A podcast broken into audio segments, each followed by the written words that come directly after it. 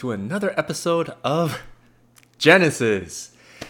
Today, we'll be embarking on chapters 18 to 19. My name is Jonathan Chan. I'm just so glad that you are staying with us through this long journey on Genesis. But before we begin, let's start off with a video clip. Sit back, relax, take a look at the video clip, and we'll be right back. If you are hungry, go up and look around, Remy. Why do you wait and mope? Well, I've just lost my family. All my friends. Probably forever. Uh, how do you know? Well, I. you are an illustration. Why am I talking to you? Or you just lost your family, all your friends. You are lonely. Yeah, well, you're dead. Ah, but that is no match for wishful thinking. If you focus on what you've left behind, you will never be able to see what lies ahead. Now go up and look around.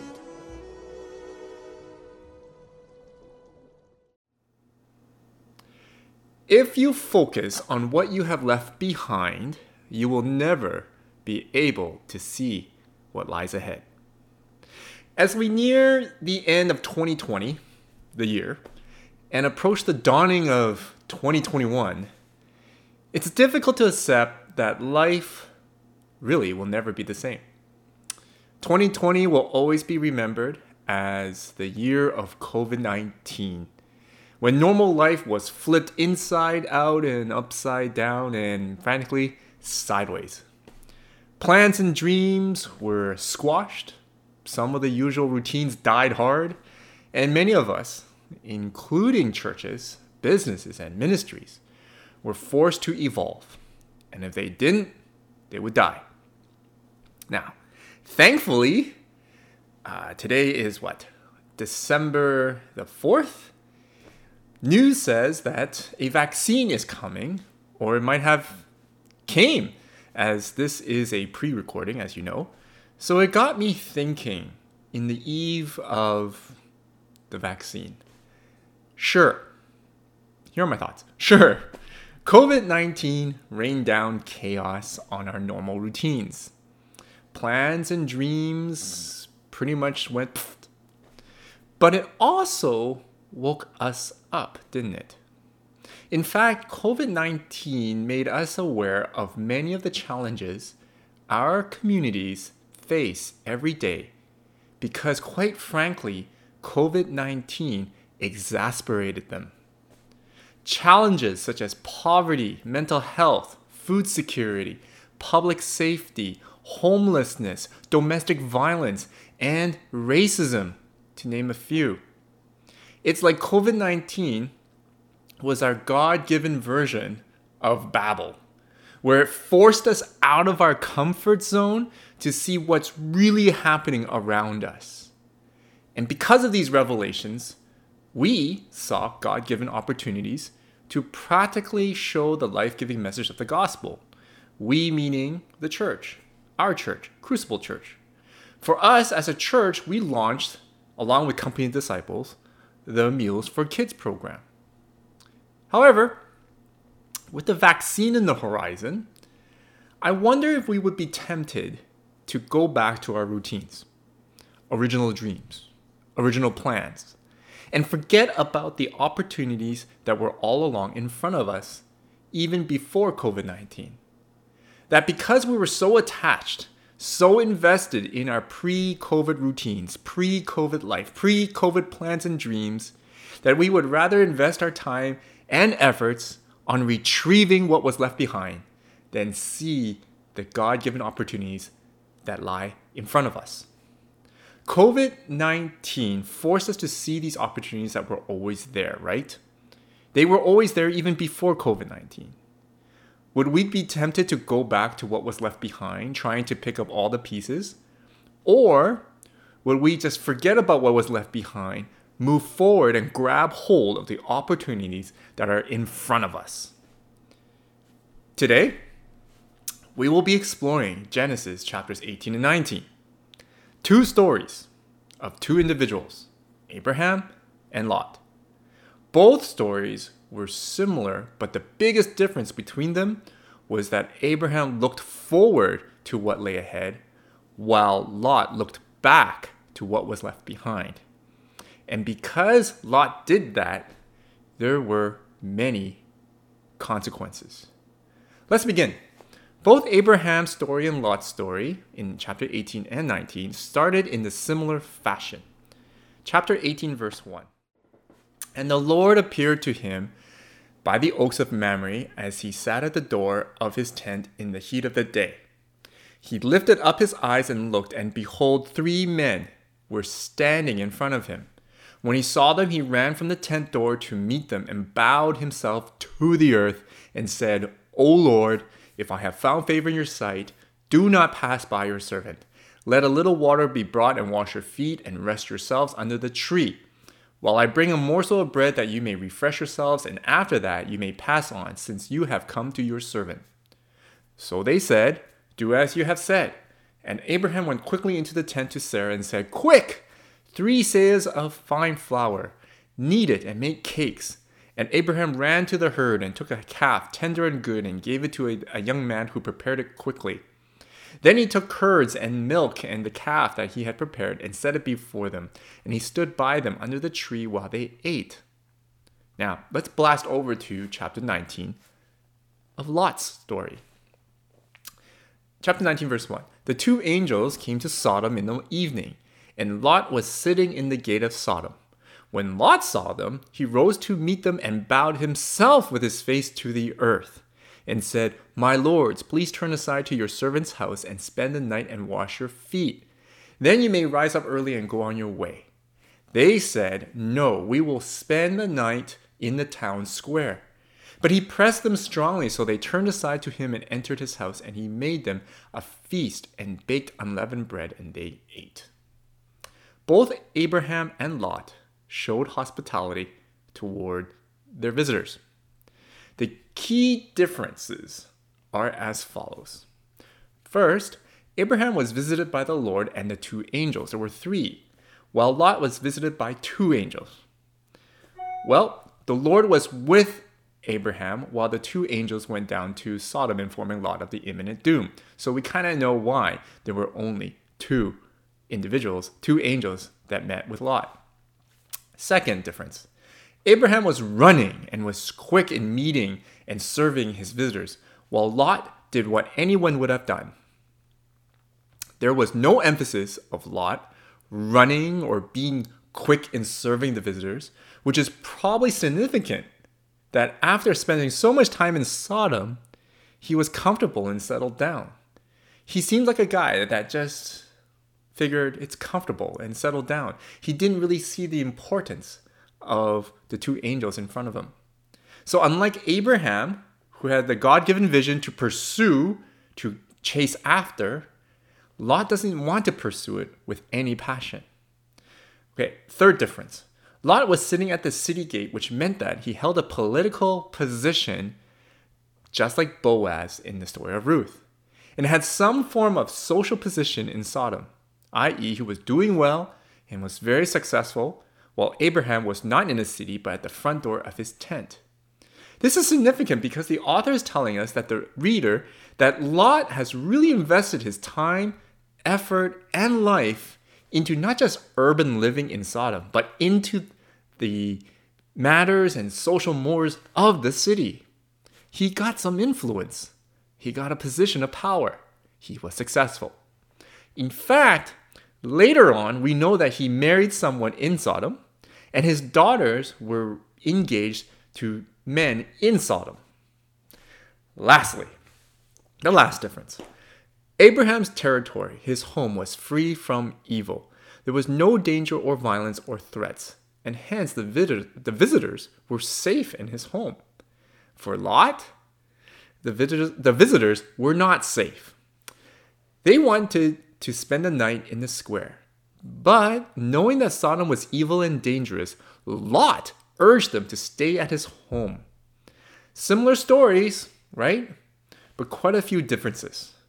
One story, Abraham's story, is aligned with God and has a home that was f- safe and free from evil, while the other home, Lot's home, was not aligned with God, but aligned with selfish interests, not safe, and very evil. So we have the setting for the two stories. So let's move on. Verse 9 They said to him, Where is Sarah, your wife? And he said, She is in the tent.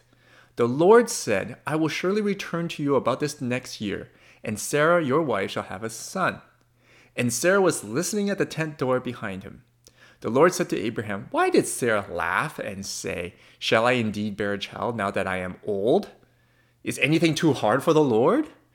At the appointed time I will return to you about this time next year, and Sarah shall have a son. But Sarah denied it, saying, I did not laugh, for she was afraid. He said, No, but you did laugh. All right. Sarah laughed when God said she will bear a child in her old age, well past, she thinks, of her fertile age. She thought God was joking, but God rebuked her, asking her a rhetorical question, quote, Is anything too hard for the Lord? End quote. Sarah knew that God made a covenant with Abraham, saying that a nation of many peoples will come through them.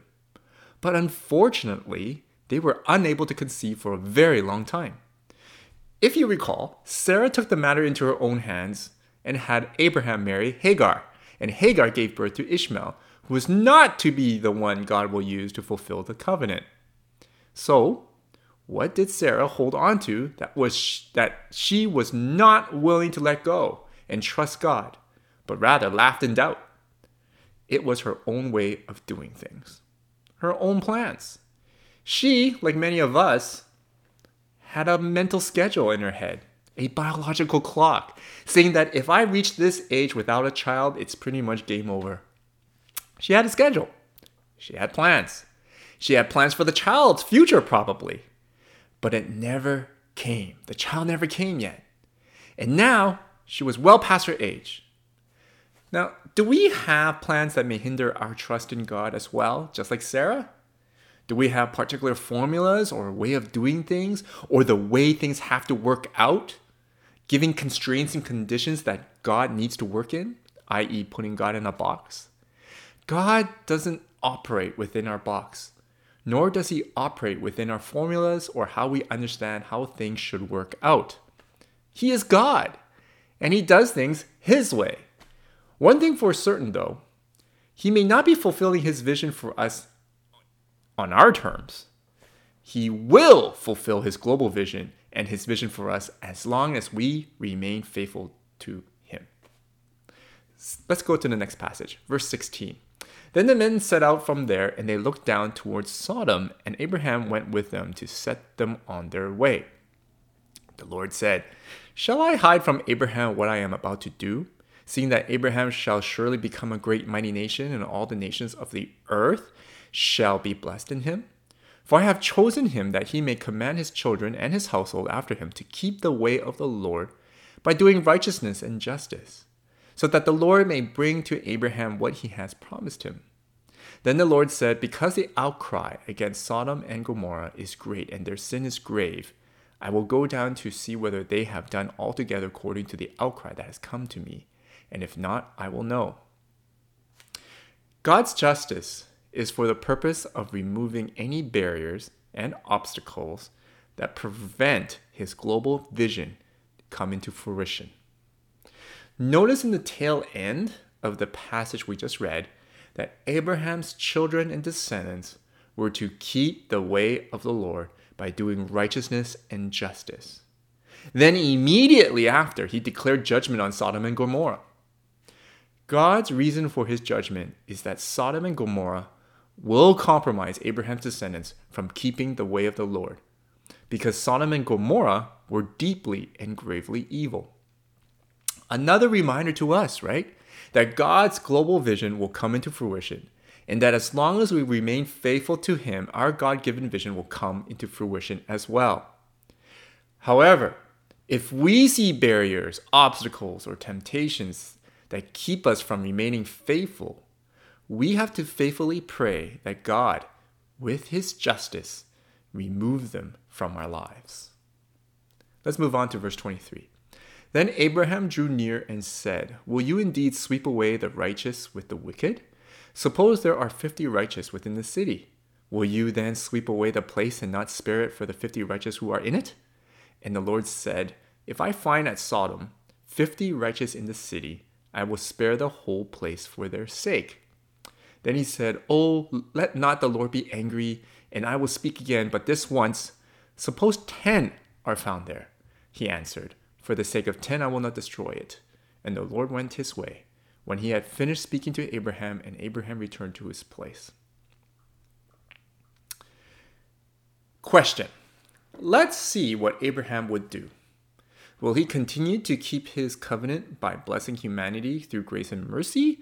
Or will he give up on Lot because of all that Lot has done in the past, especially how he treated Abraham? That's the question the author wants us to ask ourselves when we read this passage. If you recall, Abraham freed Lot from captivity when Sodom was captured. You would think that Lot would have learned his lesson, right? Be grateful for his uncle's intervention and not go back to Sodom. Nope. Sodom offered things that he desired and again rejected his uncle and be part of his uncle's God given vision. Instead, he just went back to Sodom. But Abraham, knowing that Lot was still in the city, still held hope that somewhere in Lot's heart there was an inkling of righteousness and faithfulness in God. What Abraham was doing was not about challenging God, but more of imitating what God would have done. Remember the stories of Adam and Eve, Cain and Noah. We learned that God truly desires to have humanity and creation be in his presence. He truly, truly desires to love them and bless them. And like Noah, if he can find just an inkling of faithfulness and righteousness among a heap of crap, that was enough to keep his side of the covenant and not hold any of the sins against them. Abraham did the same. He had hope that Lot still had an inkling of righteousness in his heart, and that hope was enough for Abraham to not hold on to things of the past. That hope that Lot had an inkling of righteousness in his heart was enough for Abraham to not hold on to things of the past. This is a good lesson for all of us at this juncture. How do we lose sight of what God has in store for us? How do we lose sight of not looking ahead but keep focusing on what was left behind? It is when we hold on to grudges, regrets, and anger towards those who wronged us. Let's move on. Verse 5 in chapter 19. Now it's Lot's story. They shouted to Lot, Where are the men who came to spend the night with you? Bring them out to us so we can have sex with them. Now, these are the men, the young and old men of Sodom, who's talking. So Lot stepped outside to talk to them, shutting the door behind him. Please, my brothers, he begged, don't do such a wicked thing. Look, I have two virgin daughters. Let me bring them out to you, and you can do with them as you wish. But please leave these men alone, for they are my guests and are under my protection. But the two angels reached out, pulled Lot into the house, and bolted the door. Then they blinded all the men, young and old, who were at the door of the house, so they gave up trying to get inside. Meanwhile, the angels questioned Lot Do you have any other relatives here in the city? They asked. Get them out of this place, your sons in law, sons, daughters, or anyone else for we are about to destroy the city completely. The outcry against this place is so great it has reached the Lord, and he has sent us to destroy it. So Lot rushed out to tell his daughters' fiancés, Quick, get out of the city! The Lord is about to destroy it. But the young men thought he was only joking. I don't really need to go into detail here. The author tells us that all men, young and old, were evil at Sodom. They heard about Lot's visitors and were determined to rape them. Evil beyond imagination. Now, Lot was faced with a difficult choice here. He knew that he needed to protect the angels, while at the same time he needed to protect his daughters. And out of desperation, he offered his daughters, who were engaged to the mob. Oh, wait, sorry, I said it wrong. He offered his daughters, who were engaged, to the mob. Lot definitely screwed himself over when he abandoned Abraham and God's covenant. What's even more interesting is that because he stayed in Sodom for so long, even his daughter's fiancés didn't respect his God and thought he was joking. It's interesting how much of Lot's faith in God has been so reduced that it's completely unnoticeable among his family. Again, holding on to things we desire and so desperate of not losing them, while losing sight of what we need to focus before us, jeopardizes our God given vision to be a blessing to those around us. Just look at Lot. The further consequences that Lot experienced, we can also learn from as well. The consequences is that we lose our moral compass and become the people around us as opposed to a light for Jesus. Let's move on to verse 18. And Lot said to them, Oh no, my lords, behold, your servant has found favor in your sight, and you have shown me great kindness in saving my life. But I cannot escape to the hills, lest the disaster overtake me and I die. Behold, this city is near enough to flee to, and it is a little one. Let me escape there. Is it not a little one? And my life will be saved. He said to him, Behold, I grant you this favor also, that I will not overthrow the city of which you have spoken. Escape there quickly, for I can do nothing till you arrive there. Therefore, the name of the city was called Zoar. The sun had risen on the earth when Lot came to Zoar. Then the Lord rained on Sodom and Gomorrah sulfur and fire from the Lord out of heaven. And he overthrew those cities and all the valley and all the inhabitants of the city and what grew on the ground. But Lot's wife behind him looked back, and she became a pillar of salt. It's interesting that Lot just can't give up what the city offered. When the angels told him to flee to the mountains where Abraham was, where did Lot prefer? To hold on to the things that he desired that only the city offered. Still holding on, adamant of not losing what he desires most that the cities can only offer and willing to give up on God's covenant in the process. We also know that because he was at Sodom for quite some time, he also had a wife who was from Sodom because she looked back, and by doing so, she turned into a pillar of salt. Now, there are a few explanations on how she turned into a pillar of salt. And you know what? I'm not going to go into it but I do recommend reading Bruce Waltke's commentary on Genesis to provide a few explanations for you. But the overall principle we are taught here by the author was that Lot paid the price for rejecting God's covenant. Here in this whole entire chapter, he looked like a complete, utter failure. Instead, he went on his way and tried to keep what he wanted rather than obeying God. And that's how he ended up a complete, utter failure. Let's move on to verse 30. Afterward, Lot left Zoar because he was afraid of the people there. What? You just said that you wanted to go to Zoar, not the mountains, rejecting God's covenant, and now you escape from Zoar because you made a boo boo. And he went to live in a cave in the mountains with his two daughters. Abraham was nowhere to be seen then. One day, the older daughter said to her sister, There are no men left anywhere in this entire area, so we can't get married. Now, here's the key like everyone else. And our father will soon be too old to have children. Come, let's get him drunk with wine, and then we will have sex with him. That way, we will preserve our family line through our father. Like everyone else. Okay, why do we hold on to things? Why do we focus our attention on what was left behind? Why do Christians justify their moral compromises just to keep leaving, living the way they do and keep the stuff they have? Why do we not want to look ahead and pursue our God given vision and take advantage of the opportunities that God has laid before us, but would rather settle and just try to pick up the pieces that was left behind? It's because we want to be like everyone else. Plain and simple. We compare ourselves with others and try to keep up with the Joneses. We allow everyone else to dictate what normal life should be, and then we become so convicted to the point of being a little bit culty to ensure that our normal life stays intact without realizing that by doing so, we lose sight of our God given vision. And worse, like Lot, we lose our moral compass. We lose our faith in God. And we lose our role as a blessing to our communities.